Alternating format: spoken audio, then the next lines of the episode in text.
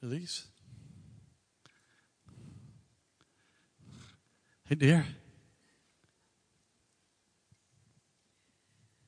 Well, my husband and I were on a trip to Iowa and Minnesota, and we had a rental car that I was driving, and I misjudged and cut in front of a semi, and we were actually hit by the semi. And by the grace of God, here we are. the, the semi it ended up he just grazed the bumper on the car Wow, wow. at 65 miles an hour for both of us. So I even got goose pimples again. so thank you, Jesus. I tell you, honey, you a, you a, you a strong woman taking on a semi. I tell you. Never again. Well, I'm grateful for the Lord's protection upon you. That's awesome. Anybody else have a testimony before I ask Wayman to come up here preach? The hands are flying up everywhere. I just don't know. I don't know who to choose. Anybody else? One last chance. All right, Mr. Bishop. You ready, my friend? Come on up here. Let's welcome Wayman Bishop this morning. Thank you, my friend.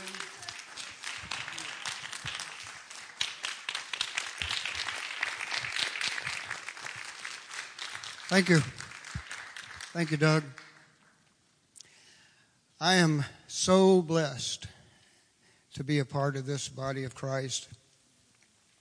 And I never pass up an opportunity when Doug allows me to speak. Um, just to give my testimony about what an amazing part of our lives this church has been.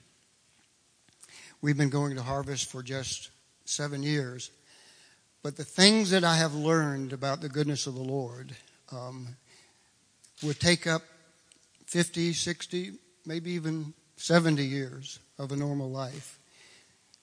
It's like drinking from a fire hydrant. The things that we have learned, the things that we have experienced. So I just speak for my wife when I say that Doug and Cindy and Rifle and our Tim have blessed us in such an amazing way to be in fellowship with them. The things that we have learned about the goodness of the Lord uh, have gotten us through some some trying times, but we are upright, vertical. so, for those of you who are on the fence about committing to be in fellowship in this church, uh, you should fall into the grace that abounds here. And so I would just encourage you to um, avail yourself to all that Doug and Cindy and Rifle and our Tim bring into our lives and bring, will bring into yours also. Thank you. I am so blessed to be given the opportunity to to stand before you this morning. As Doug said, um, about two months ago, I was reading a book about the relationship between Churchill and Roosevelt. It was very compelling history. And in the midst of that, the Lord said, You know, there are some things that I'm going to put on your heart that you need to share with the people who are at harvest. Because as the time goes by, fewer and fewer are those of us who have a keen appreciation for the things that men and women involve themselves in in the defense of their country, in the uniform of their country. And so, um, last Memorial Day, I spoke very briefly, and the Lord said, I, I believe that you will receive, if you are open, um, for the more that I would like for you to, to give to the members of Harvest. So, here I am. I, have to, first of all, say that um, Doug did not ask me for my notes, and I didn't offer them to him. So, uh, I mean, I, clearly, my pastor trusts me. And so I would just uh, ask that you pray for me that I don't uh, violate that trust and confidence. But I also need, I also feel like I need to give sort of a disclaimer because this is not the normal message that you receive at harvest. This is not the message that is full of the heart, the Father's heart. Um, this is a message about sacrifice, and it's a ma- message about the condition of the world that we live in, and it's a message about those who stand up willingly uh, to lay their lives down on the altar of freedom. So, the opinions expressed in this message do not represent necessarily the opinions of Doug, Cindy Rifle, and Artem. So, if along the way I say something that you disagree with, then let's agree to pray for one another so that there'll be revelation for both of us. So, if you would put up the first slide, it's already there. Now, this, we, we have come to know this verse in Scripture as a heavenly host declaration announcing the birth of Christ. It is, it is part and parcel of the message that resonates throughout the land when we begin to celebrate the Christmas season. But I also believe there are other messages in this scripture. Uh, not only does it uh, give hope to the condition of the human heart, so that peace will prevail in our hearts, that peace will prevail in our homes. And it also speaks to the goodwill that it should exist between the two of us. When I pray for peace, the Lord hears my prayer. He answers, and my soul is quietened. When I am in fellowship with the men and women of this church, the goodwill that they extend to me is the will that the Father has for me to receive his goodness. So, you know, that in addition to being a profound message announcing the birth of Christ, it also addresses the hope that should be in the condition of the heart of man and the hope that should exist between us as we express goodwill to one another. but there's also another meaning that I think is uh, important to this Memorial Day weekend. And that is, for me, perhaps not for you, but when I examine the landscape of the world today, I find little evidence that peace prevails in the world. The history of this country um, has, since our Declaration of Independence, has been marred and scarred by war. If you just take the last 100 years, since uh, 1917, when the United States entered into the First World War, in the following 100 years, the United States has either been preparing for war, participating in war, or recovering from war. It's been a continuous process. So, although many of you um, may not have a powerful sense of where our country is with regard to this, this continuous uh, mindset about war, we are, in fact, a warring nation. It's simple as, as that. It is not the intent of those who lead us, it's not the intent of those who make decisions that affect where we are in the world, as some would say, the policemen of the world. There is no intentional desire on the part of those who lead us to get us into war. But the condition of the world sometimes requires that we do that. So, um, you know, man's inhumanity to man shows forth in a very vivid way in war. There have been unspeakable horrors committed on both sides of the forward edge of the battle area that um, are disturbing. And so I, I don't want this to be a negative word. I don't want there to be a, this pall of despair that falls over the congregation, but I think there's some realities that we need to face in this world. I know that God reigns. I know that. I know that He sits on His throne in heavenly places and that He's in control. And in that, I find great hope and great peace. But the clear and simple fact is, we are right now engaged in a war in Afghanistan uh, in excess of 12 years. It is the longest continuous war that this country has ever fought. And because the numbers are so small in comparison to our involvement in World War I and World War II and even Vietnam, we, we tend to overlook the fact that as I speak right now, as you sit in peace at your dining room table, there are men and women who are engaged in combat. Now, the interesting thing about this dynamic, and, and I, I so not want to drift into the politics that surround the dynamic of war, but this administration has chosen not to use the word combat when they describe the actions of this country on the battlefield. But the clear and simple fact we are at war with a clearly defined enemy and men and women are dying every day as a consequence of that. But we have, over the, the last decade, we have, been, we have been made to be immune and complacent about the fact that we are a nation at war. So I would, I would remind you uh, that as you, as you pray for our nation, pray for those who are defending our nation. Now, it's easy to say, what is our national interest in this war in Afghanistan? Thousands of miles away, fighting for an enemy we know very little about, never seen, never confronted. How easy it is to forget that there is a war.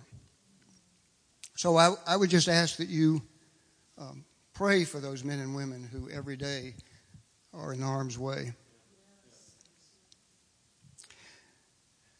Now, um, on the lighter side, about, um, well, in 1975, the Marine Corps sent me back to school.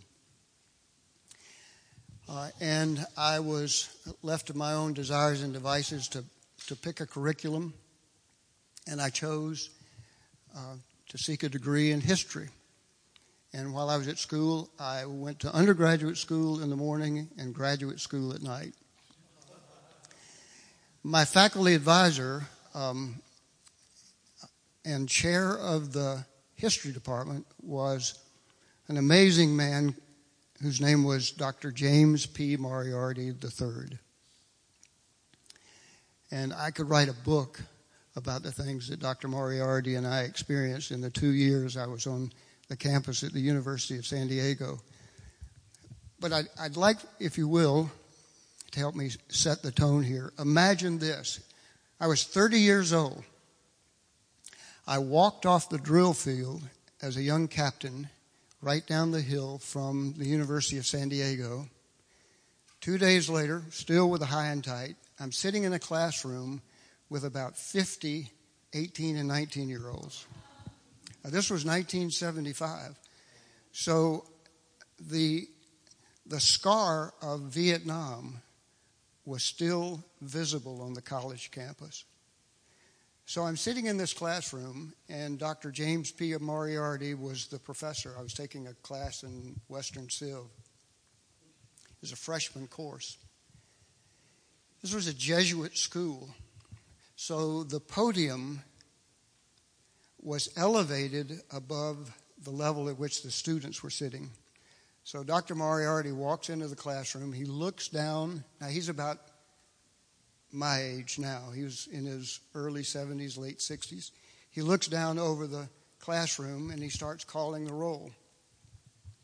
And the responses he was getting when he would call out a student's name were, were not particularly pleasing to him until he came to me and he said, Bishop. And I said, Here, sir typical response from a Marine captain. So he looks down over the top of his glasses and he stares at me and he says, What are you? I, I really wasn't sure how to respond to that. So I said, I said, I'm a Marine captain. He said, you get an A. So that was the beginning of my relationship with Dr. Moriarty. And the stories just go on and on. We don't have time for the stories, but if you'd like to come up to my house, have a couple of beers, I'll share them with you. So, about two years later, I'm taking um, a graduate level history course one night. It was the last day of school for that semester. It was in late May. There were about 10 of us in the class. And Dr. Moriarty walks in. He takes his place at the podium. He pauses, takes a deep breath, stares out into the classroom, and suddenly these tears start welling in his eyes and start dripping down his cheeks. And he reaches into his coat pocket like this. He pulls out a piece of paper that is all scrunched up and crumbled up like this. And he reads this letter. First, he put his glasses on.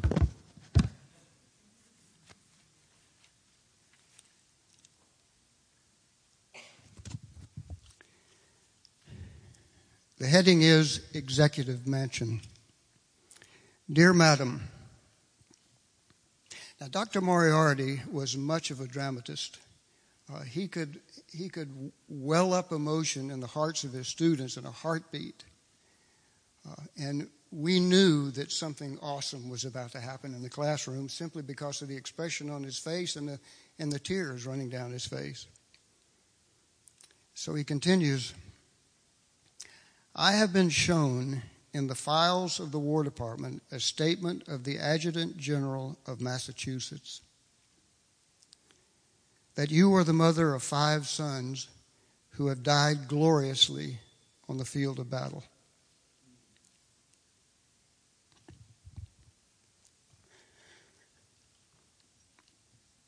I feel how weak and fruitless must be any word of mine which would attempt to beguile you from the grief of a loss so overwhelming. But I cannot refrain from refrain from tendering you the consolation that may be found in the thanks of the republic they died to save. I pray that our heavenly Father may provide peace in your anguish and your bereavement and leave you only the cherished memory of the loved and lost, and the solemn pride that must be yours to have laid so costly a sacrifice on the altar of freedom. Yours very sincerely and respectfully, Abraham Lincoln. Now, this was a letter that Abraham Lincoln wrote to Miss Bixby very shortly after he had heard that she had lost five sons on the battlefield. For the next hour and a half, Dr. Moriarty took this letter. Remember, this is just before Memorial Day in 1977. He took this letter and he dissected it. And the first thing that he took exception to in the letter, not to be critical of the attitude of Abraham Lincoln's heart toward Mrs. Bixby, but to use this as a teaching opportunity for those of us who were under his influence. And the first thing that he took exception to was the phrase, who have died gloriously on the battlefield. And the point that he went on to make is there is nothing glorious about dying on the battlefield. Nothing. There is no glory in that death. I went on to, to find out that Dr. Moriarty had served in the United States Army during the Second War, Second World War. He was a first sergeant in an infantry company at the Battle of Guadalcanal. So he saw the very worst conditions of modern warfare. And he suffered through that for about 20 months. Several years later, during the Vietnam War, he lost his youngest son.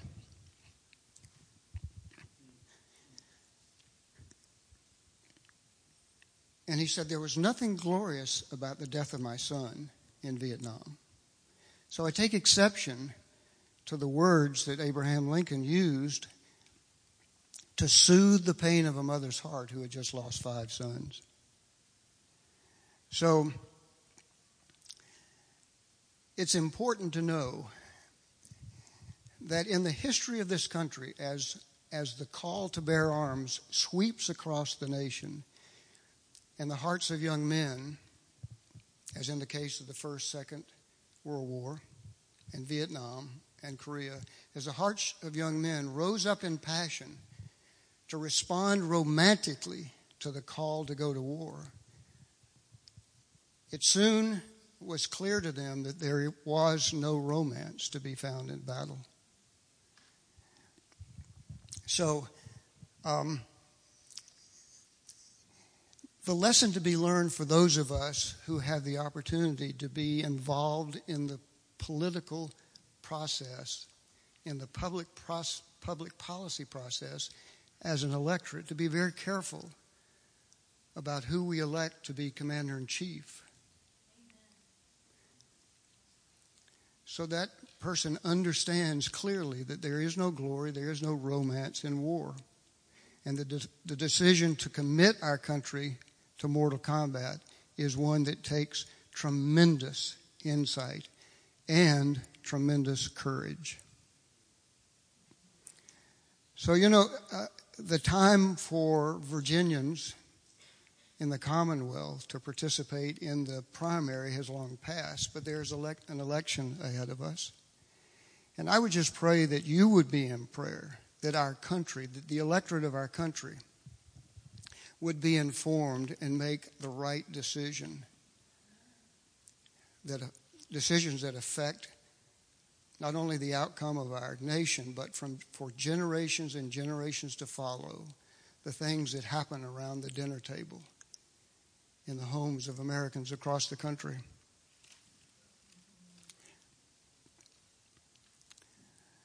Now, when I was at uh, Command and Staff College in Quantico many years ago, we studied um, in a course entitled The American Way of Life. I'm sorry, The American Way of War. That's right.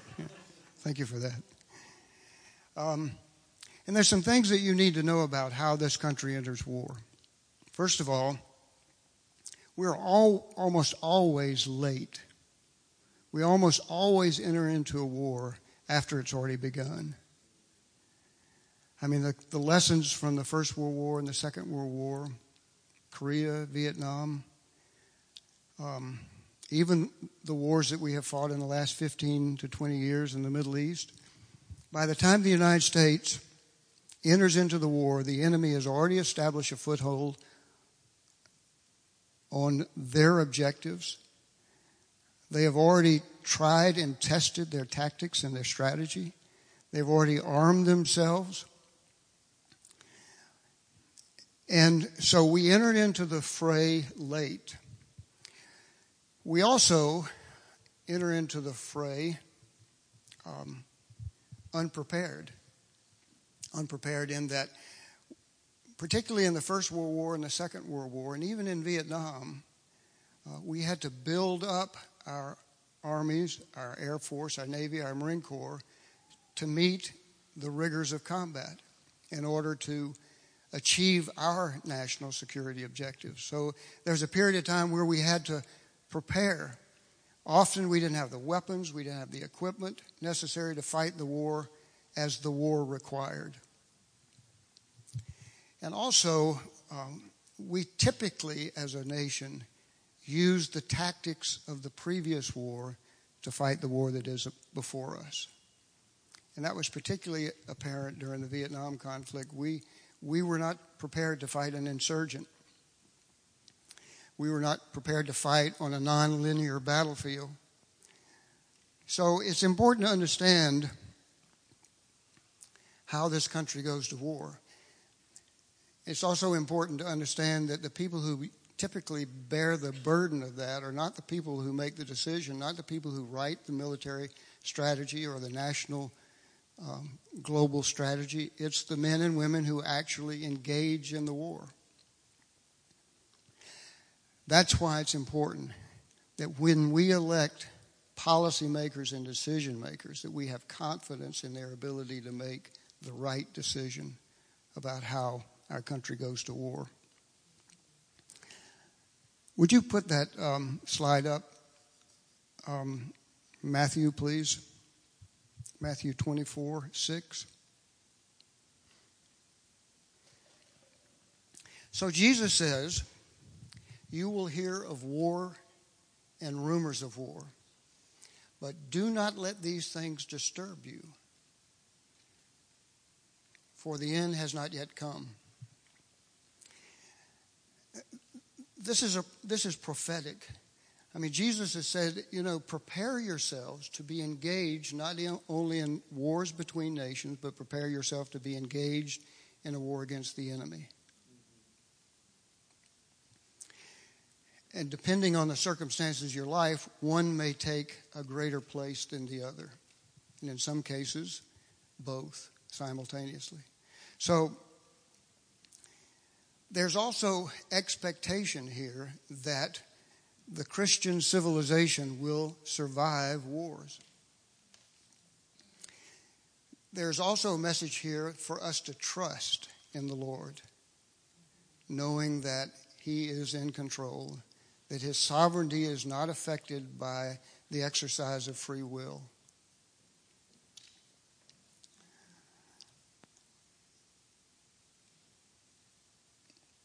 In um, in June of 2005, Barbara and I tra- traveled to France, and one of my objectives during this trip was to go to the hallowed ground that Marines have come to know as Belleau Woods. I don't know if any of you have ever heard of that battle.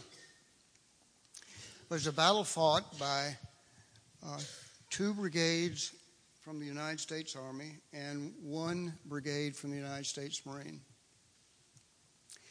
And their mission was to hold the Germans' right flank as they advanced down the Marne River Valley toward Paris. And um, they were outnumbered, although they were in the defense, they were outnumbered by about 10 to 1 against the Germans as they advanced toward Paris. But they won. It was an amazing battle, and some great books written about the battle at Belleau Woods. But I had always wanted to go there. All my career in the Marine Corps, I felt like that I needed to go there. And so Barbara and I got on the train in Paris one morning uh, and rode for about an hour and a half and got off the train in a little town called Chateau Thierry. I did not know at the time that one of the greatest battles of the First World War were fought in the streets of this little town. Nor did we know when we got off the train that this town was about to celebrate its bicentennial. And everyone was scurrying around trying to prepare for all of the events that were going to begin that afternoon. My intent was to go into the town, rent a cab, drive about 30 minutes south to the battlefield where Marines and soldiers had died in June of 1918. There were no cab drivers and there were no cabs. And we were about 20 miles from the battlefield. So Barbara said, Why don't we rent a car? So, um, mustering up my best French, I found a uh, rental car agent. We rented a car, got a map, and we started heading toward the battlefield we got miserably lost. I mean, it was um, it was very frustrating. In the meantime, Barbara's passing all of these wineries, and she said, "Why don't we stop here?" and I said, "Stay focused. Stay focused." so I thought we were miserably lost. But I saw this gentleman standing in his back in his backyard, getting ready to get in his car. So I pulled up into his driveway and I approached him. And in what must have been horrible French, I, I told him that I wanted to go to Bois de Belleau, which is the woods of Belleau, and ask him for directions. He just looked at me like I had lost my mind. And he kept turning his head from side to side like like a dog trying to figure out what his master is saying. So I tried over and over again to convey to him that I was lost and that I needed help.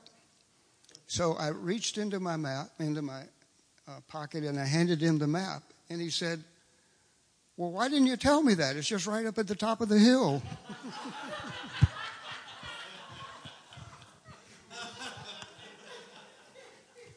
Barbara got a real kick out of that. So we found the battleground, and afterwards we went to the cemetery at Belleau Woods. Would you put up slide number four, please? So this is a uh, this is one of 16 United States cemeteries located around the world. Very few people know uh, that there are 16 U.S. cemeteries all over the world, most of which are in Europe. This particular cemetery marks the spot where the bodies of those U.S. soldiers and Marines who had died during the Battle of Belleau Woods were actually buried as an expedient. Um, as much in concern for health as it was for uh, honoring the dead. After the war was over, uh, the United States sent a team into um, battlefields all over France uh, to recover bodies who had been buried in shallow ground and rebury them and create cemeteries. Now, this, this cemetery has almost 3,000 Marines and soldiers buried in it. Barbara and I arrived at the cemetery about five after five in the afternoon. Uh, this was the worst drought in the history of, of Northern Europe or Western Europe in some time, and it was very hot. As we approached the gates, uh, there was a young French woman who was closing the gate because the, the cemetery closed at five o'clock. Well, I was heartbroken. You know, I traveled all this way um, had to rent a car, got lost, humiliated by a Frenchman who took sport at my bad French. And here show up at the cemetery, and, and I can't get in. So Barbara and I approached this young woman and said, Is there any possible way that we can get in? I explained to her that I was a retired Marine that we had traveled from the United States and it had always been on my heart to visit Belleau Woods, and she said, Absolutely. So she opened the gate. She said, Stay as long as you want. So Barbara and I spent, I guess, about an hour walking down the rows of, of um, headstones and reading on them the awards that those who were buried there had been given as a consequence of their bravery and valor during battle. It was amazing. I, I, I've never seen so many highly decorated soldiers and Marines, certainly in my experience in the Marine Corps. But they were all awarded posthumously. They had all died on the battle and been buried there. And I immediately thought of Abraham Lincoln's letter to Mrs. Bixby and how it must have how she must have felt about having sent her sons off to battle and to know then that they were lost in battle. In this particular battle, those who became mortal casualties of combat never went home. They were buried right there at the foot of the hill where the battle took place. The remarkable thing about this cemetery is that over 300 of the graves that were there were marked unknown. For the wives and sisters and mothers and fathers who sent their sons off to fight the Germans in France in 1918, they never found out what happened to their sons. They never came home. There was never a place that they could go to see where the last remains of their sons and brothers had been buried. That's over 10%. There was not sufficient um, remains to identify who they were. So they were buried in unknown graves.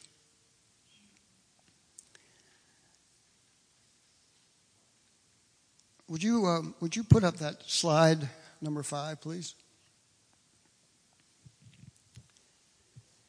Now, this is, this is the toll of modern warfare in the United States. I'm not going to read all of those, but you can do the math. The first column represents all of those who were killed in combat. The second column represents all of those who were missing and presumed dead, whose remains were never found, whose letters were never delivered, whose notification of their death was never sent nor received. We, we have in Washington, D.C., a memorial to unknown soldiers at Arlington Cemetery. And there are four unknown soldiers buried there, and there will soon be a fifth. There's an unknown soldier from the First World War, one from the Second World War, World War, one from Korea, one from Vietnam.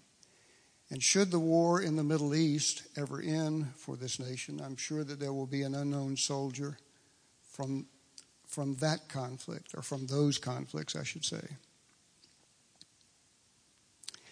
Um, I, I would strongly recommend that if you have never been to the changing of the guard at Memorial at uh, Arlington Cemetery, which sits up on the hill uh, right next to Lee's, Robert E. Lee's um, inherited mansion.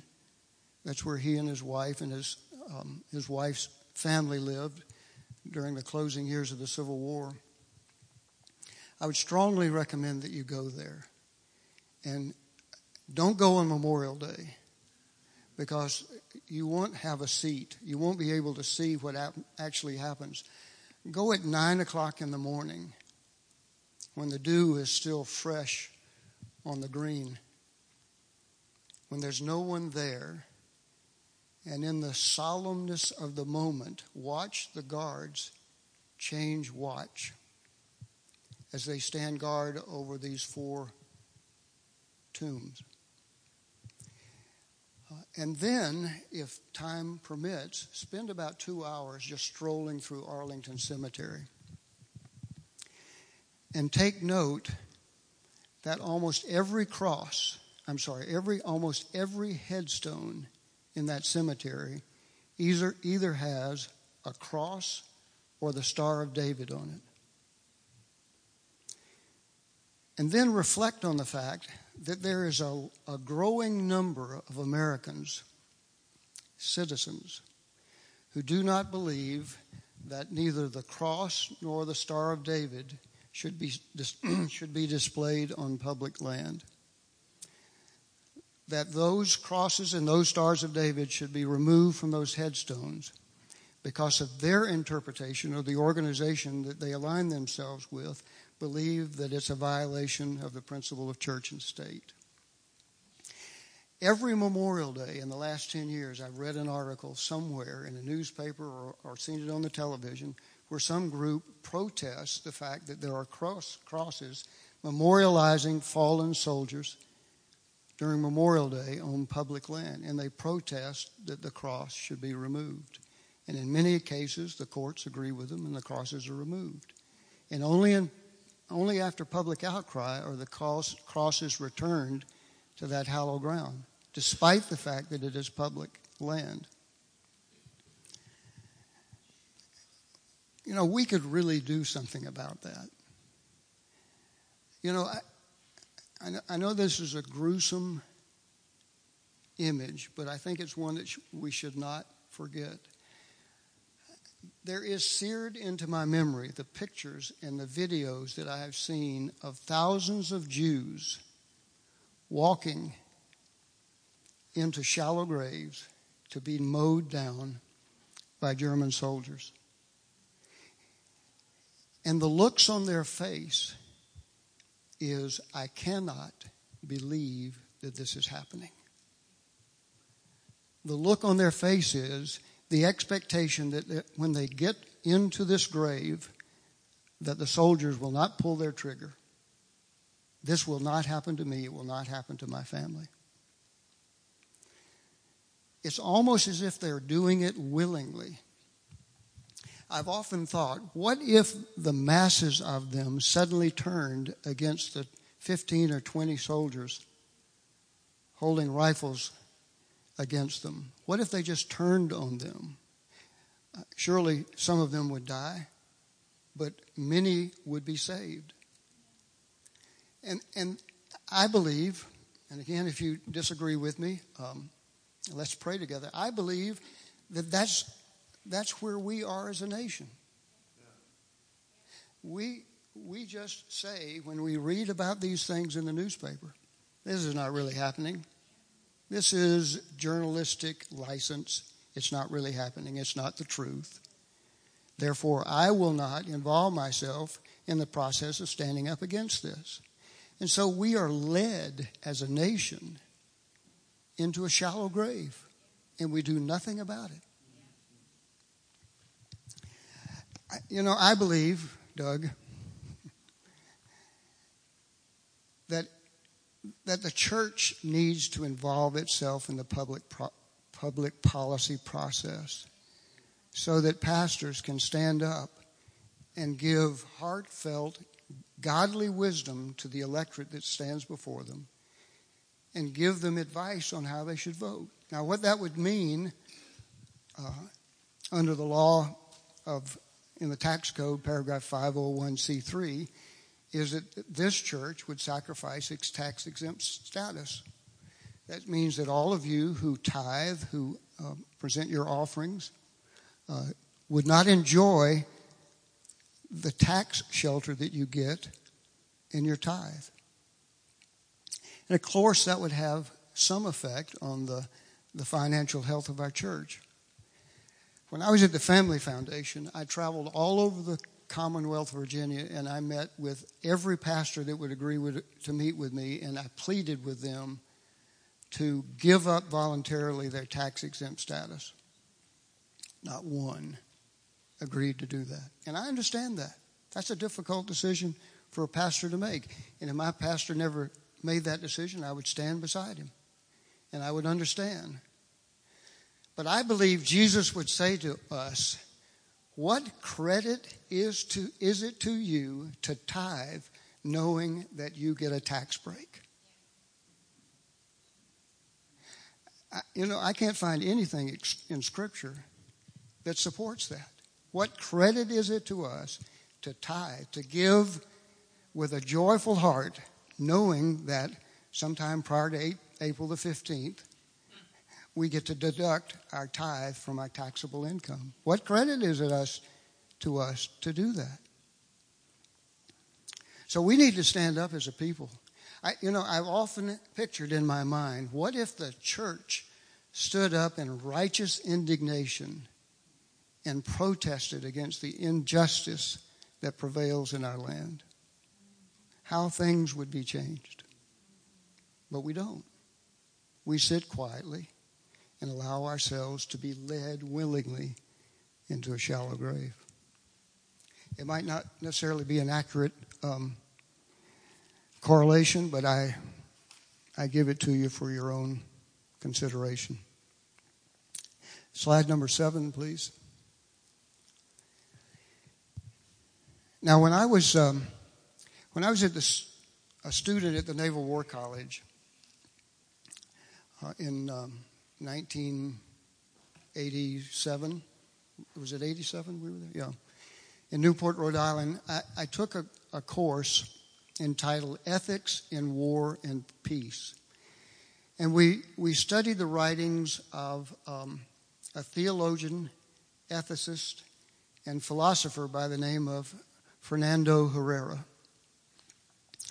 Uh, and he published widely, although he never wrote a book, he published widely uh, his, the results of his study on how nations entered into war, how they conducted war, and how they behaved in the global environment when the war was over. And so he developed this principle called the just war theory. And what he said is that there are three conditions that a nation must consider every time it goes to war. And they should be they should be considered with great prayer and thoughtfulness and consideration and deliberation and meditation, whatever it takes to, to receive God's wisdom to make the right decision. But he came up with three criteria. Criteria. One is, does the nation have the right to go to war? And he went on to say that a nation has the right to go to war if the nation is standing up against evil and injustice. It is only under those circumstances that the nation has the right to go to war. If there is an evil in the world, if there is injustice being committed in the world, then peace loving countries who aspire to Judeo Christian principles have the right then to stand up and go to war. The second principle that he addressed in his writings is how you conduct the war.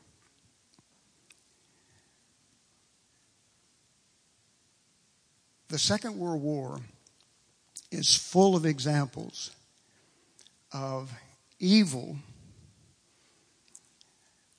influencing the way nations conduct war.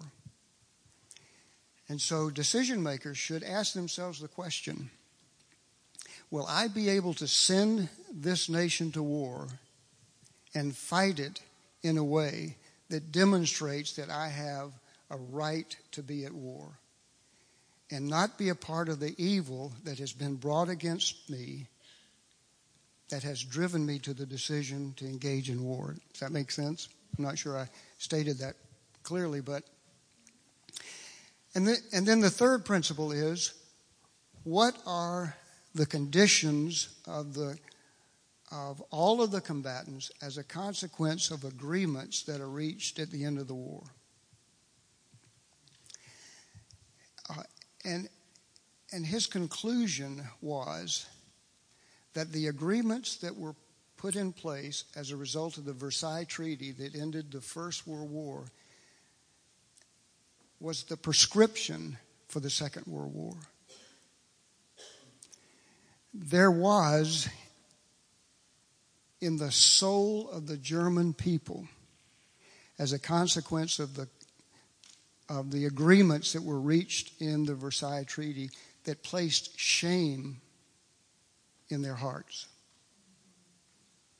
There was a hole in the middle of their soul that unfortunately was filled by the passion of Adolf Hitler as he led a Christian state to embrace fascism and totalitarianism.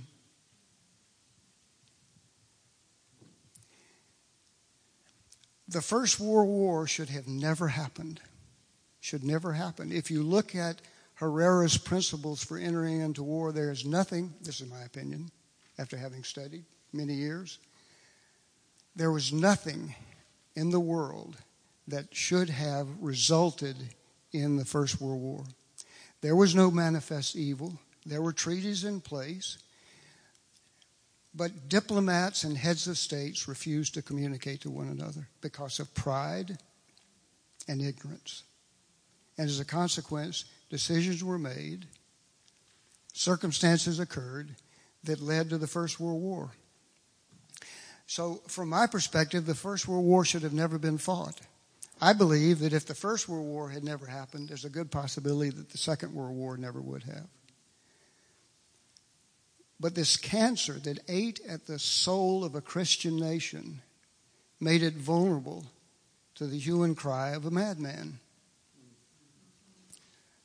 who killed um, not only countless soldiers representing about 15 other countries, but his policy also resulted in the slaughter of over 50 million civilians. 50 million civilians died in the Second World War. Russia, Germany, Poland, France, England. Um, when the United States declared war on Japan, Japan immediately aligned itself with Russia and Italy. How Italy got involved in the Axis is a mystery to me today, but none, I'm sorry, not Russia, Germany. Japan aligned itself with, Ger- with Germany and Italy. They were the Axis powers, and the rest of the free world um, stood up against them. There was, this, in my opinion, was a just war.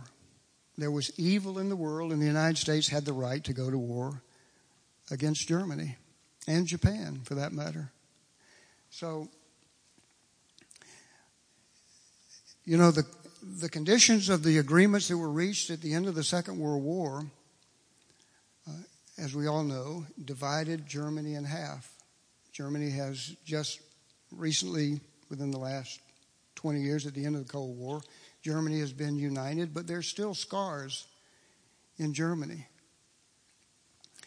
And our leaders should be very careful about how they examine what's going on in Europe and in the Middle East. Particularly in the Middle East, because there is another threat in the Middle East that I believe eventually will bring about another just war.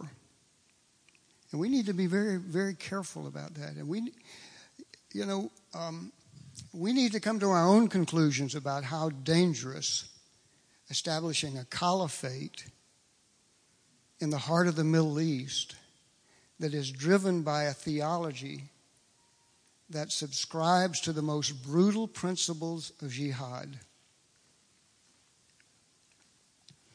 If you read in the Quran, uh, jihad is defined as the effort to bring infidels into agreement with the principles of Muhammad. And you do that either individually by saying, My brother, abandon your Christian ways, abandon your Jewish ways, read the Quran, know that the road to world peace is only as prescribed by Muhammad. And if you stand up in disagreement and say, No, I will not convert to Islam, I am true to my faith, then the community will be brought to bear. And the community will bring pressure on you.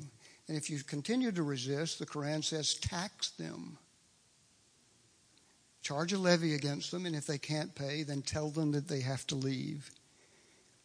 And if they say, I, my family has lived on this land for hundreds of years, I'm not leaving. That's when jihad changes into a violent movement. That's when those who subscribe to the tenets of Islam have the right to then kill them. And that's what's happening in the Middle East today. There are Christian families who have been living in Iraq and Syria for thousands of years. And ISIS has said, okay, you can stay here if you'll give up your faith or pay a tax. If you're not willing to do either one of those, then you have to move. And if you're not willing to do that, then ISIS has the authority in the Quran to eliminate you and your family. Don't be confused by those who would disguise radical Islam as the tenets of a peaceful theology. It is not. Now, you may disagree with me on that, and if you do, let's pray together over it. But I have, I have studied Islam, I have studied the conditions of the Middle East, and the conclusion I reach is uh, this is exactly what happened to the Jews through all, throughout Europe leading up to the First and the Second World War. Jews were, were forced to convert to Christianity, Catholicism, and specifically. They were forced to convert to, Christ, to Catholicism. If they didn't, they had to pay a tax. If they couldn't pay a tax, they had to leave. And if they didn't leave, Christians killed them. Catholics killed the Jews. There were more Jews killed leading up to the Second World War than there were during the Second World War. For the very reason that they refused to be proselytized into a faith that they could not adhere to. So there, there is an unjust, there is a just war on the horizon. It's not too late to do something about it. But we have to have policymakers and decision makers in Washington, D.C., who have the courage to stand up against this threat. And I don't see it.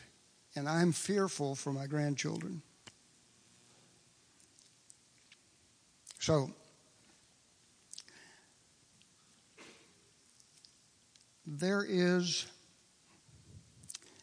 there is a term in the public policy world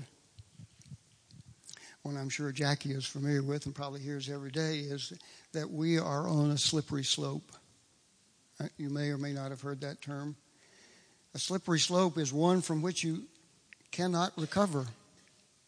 You know, I, I often think about the Social Security Act that was passed during the Wilson's administration.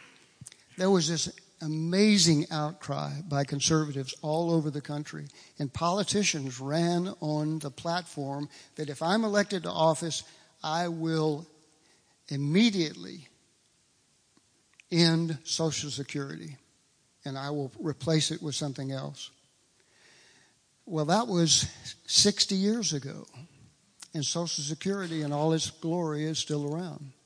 Now, there's a hypocrisy in me because my wife and I both draw Social Security, and it's really nice to get that check every month. But how many politicians have you heard say, if I'm elected to office, I'm going to do away with Obamacare? And that has, that has a, a ring of appeal to a lot of people. But it's not going to happen. It is not going to happen. The hue and cry against Social Security in 1930 was greater than the hue and cry against the Affordable Care Act. Here's another example Roe versus Wade is the law of the land. It is the law of this nation, which legalizes abortion. And politicians will run on the platform and say, if I'm elected, I'm going to reverse Roe and Wade, uh, Roe versus Wade. That's just not going to happen. It's not going to happen. There's not going to be a Supreme Court that will ever do that. So, what does that mean? It means like Jackie, Jackie and the organizations that she's a part of, and similar organizations all over the world, all over the country, influence policymakers to make it difficult for abortion clinics to do business because we will never overturn Roe versus Wade. It's just not going to happen. So we need to be realistic without losing hope. We need to be realist without losing trust. Trust in our Lord. You know, when I um, when I grow up, I want to be just like Cindy. I, I take I take my cynical heart to her often and I say, The world is in a mess, Cindy. What are we going to do? I wring my hands, I gnash my teeth. What are we going to do? It's, it's horrible. And if any of you have ever been uh, the recipients of her amazing prayers, you, you can hear this in her voice. Well, it's going to be okay.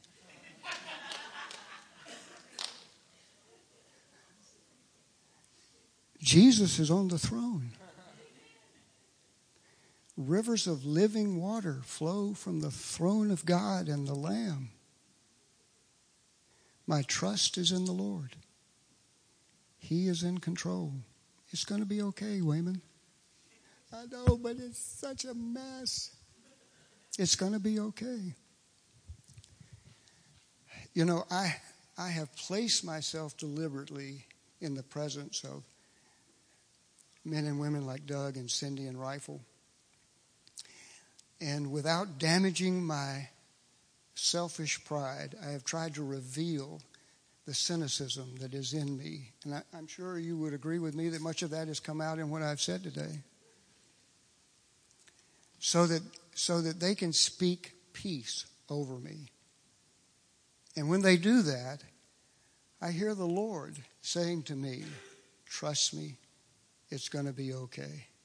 It's going to be okay. I love you. I know what's going on in the world, but I am in control and I am on the throne, and my son sits with me here. And someday you also will be here with me. It's going to be okay. Trust me. So, the love that the Lord has for me, His goodwill toward me, is spoken through the men and women who've influenced my life to seek peace in the Word. And so, even though there's so much in the world to be angry about, and to be frustrated about, and to be fearful about, you know, if you're, a, if you're a, a parent of someone 18 years old, I want you to know that I pray for you every day. I do. And it's not because raising kids is tough, it's that your children better be prepared for the world. Because the minute they walk out from underneath your influence, they will be bombarded by popularism and progressivism and individualism and all the other isms that don't serve them well. So there's a, there's a scripture in Corinthians that I want to close with. And it goes something like this When I was a child, I spoke as a child. But when I became a man, I stopped talking like a child. I stopped acting like a child. And now I am called to live an examined life. And I stare into a mirror that is dimly lit. But soon I will know. And, and I believe that all of us are called to live an examined life. I think that, I think that is fundamental to every message Jesus ever sent and every message he sends to us today in his word. Lead a, an examined life. When I saw this picture, the first thing that came into my mind is our nation needs to live an examined life. We need to take stock of where we are as individual citizens of the greatest country that, that has ever been on the face of this earth. And despite the protestations of some who will say, I will make America great again, America has always been great, and we will always be great. And we need to have confidence that, that this republic was not a political experiment.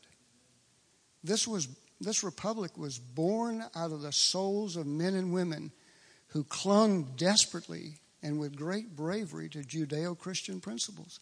This is a nation that God has blessed. This is a nation that God will protect.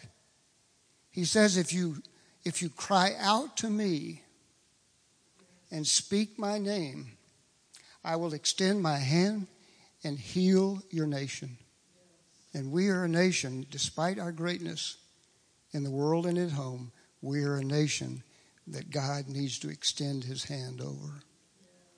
So I, I would just pray that when you are on your knees every day, at night or in the morning, you pray, one, for men and women who are at war for our country, that you will pray for our leaders, that they will be just, that they will seek God's wisdom, that they will have understanding about the conditions of the world, and the role that this country plays in the, in the world, and that they will make godly decisions with regard to the future of our country because it affects every one of us, particularly our grandchildren and our children.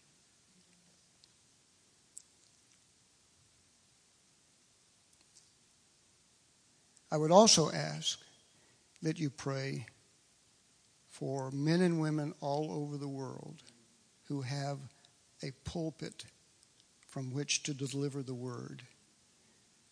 That you would pray for Doug and Cindy and Rifle and Artem, that they would be anointed in the truth, and that they would speak over us the words that Jesus would speak to us if we stood before him and say, stand up for what you know is right. We, we have so forgotten the definition of integrity in this country. Integrity is knowing what is right and doing what is right when no one is looking. And so I you know I just I just pray for our pastor that you know he will be bathed in godly wisdom every day with every breath he breathes in wisdom. And that when he stands before this congregation on this hallowed ground, that the words he speaks will bring revelation, truth, and peace to us. And, and you know, it's an, it's an easy prayer for me because Doug does that. Cindy does that. Rifle does that. Artem does that every day of their lives. So I give thanks for them. And I just pray God's protection over them, over their hearts, peace in their homes. And I pray that for all of you. So let's pray. God, we, we are a grateful nation. We are a grateful nation uh, because we have withstood the sword of our adversaries and we continue to stand strong because our trust in is in you. And we would just pray, God, that every decision that is made to commit our young men and women to combat will be will will do so as a consequence of reaching out to you and seeking wisdom. That we engage only in the just war to fight against evil and injustice that pervades our world. So, God, we remember those who have sacrificed their lives for our freedom and for our liberty. And we give thanks for their courage and their valor. We give thanks for their sacrifice. We also give thanks for their families who mourn for them, who miss them at every meal and with every prayer. And I just pray, God, that you will continue to bless our country.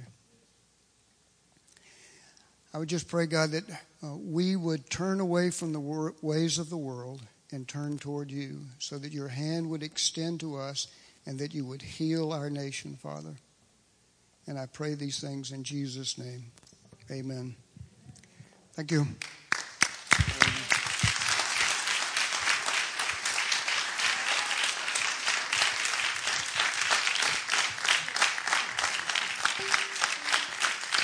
Thank you, Wayman.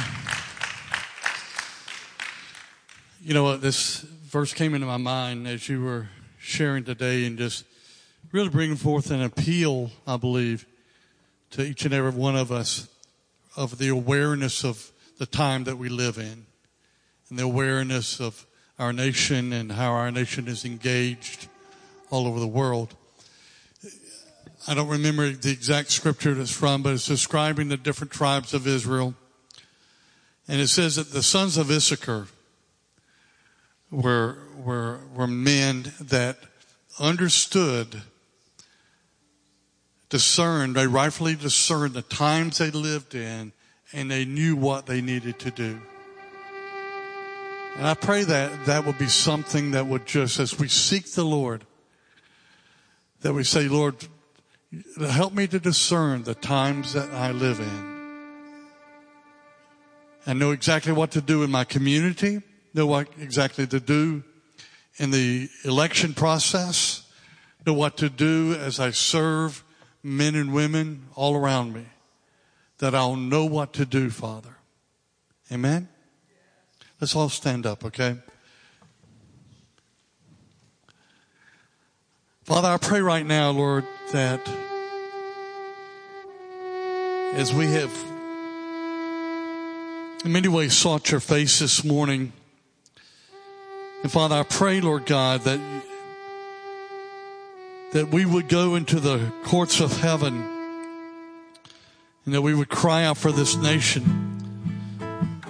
Because, Father, I thank you, Lord, I believe that you have yet a mighty purpose for this nation. And a mighty purpose, Lord God, of what you're wanting to do. And, Father, that how you want to see heaven represented in our earth today through this nation, Lord God. And Father, I pray, Lord, as intercessors and men and women that are of the body of Christ, that we would go into the courts of heaven and we would cry out.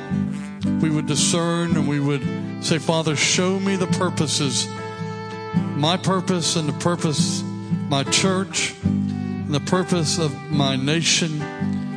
God, and I begin to call that forth. Begin to war in the heavenlies where I call that forth, Father. So, Lord, I just thank you because I believe, Father, that the entire purpose of your will and your destiny will be accomplished, Father. I do not believe, Lord God, that there will come a day you say, well, I, I, I, wish I could have done that. I wish I could have done that, but I, I couldn't. But I believe, Father, the entire counsel of your purpose, Father, will be manifested, Father, in this earth, in our nation, Father, in our families. So, Lord, we just give you praise. We thank you, Father.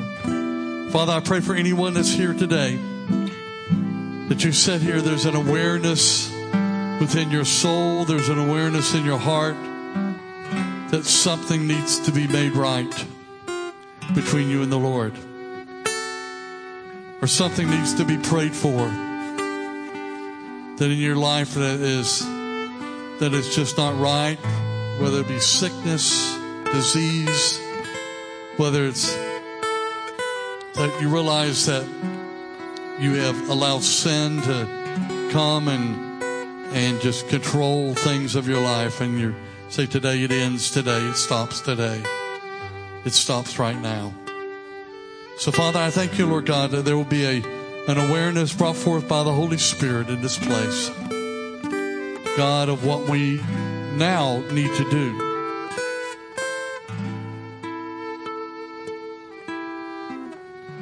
So as you simply hear the voice of the lord this morning we're going to have people up here ready to pray with you. If you're a part of that team this morning, let me invite you just to come on up to be ready to pray with anyone that needs prayer today.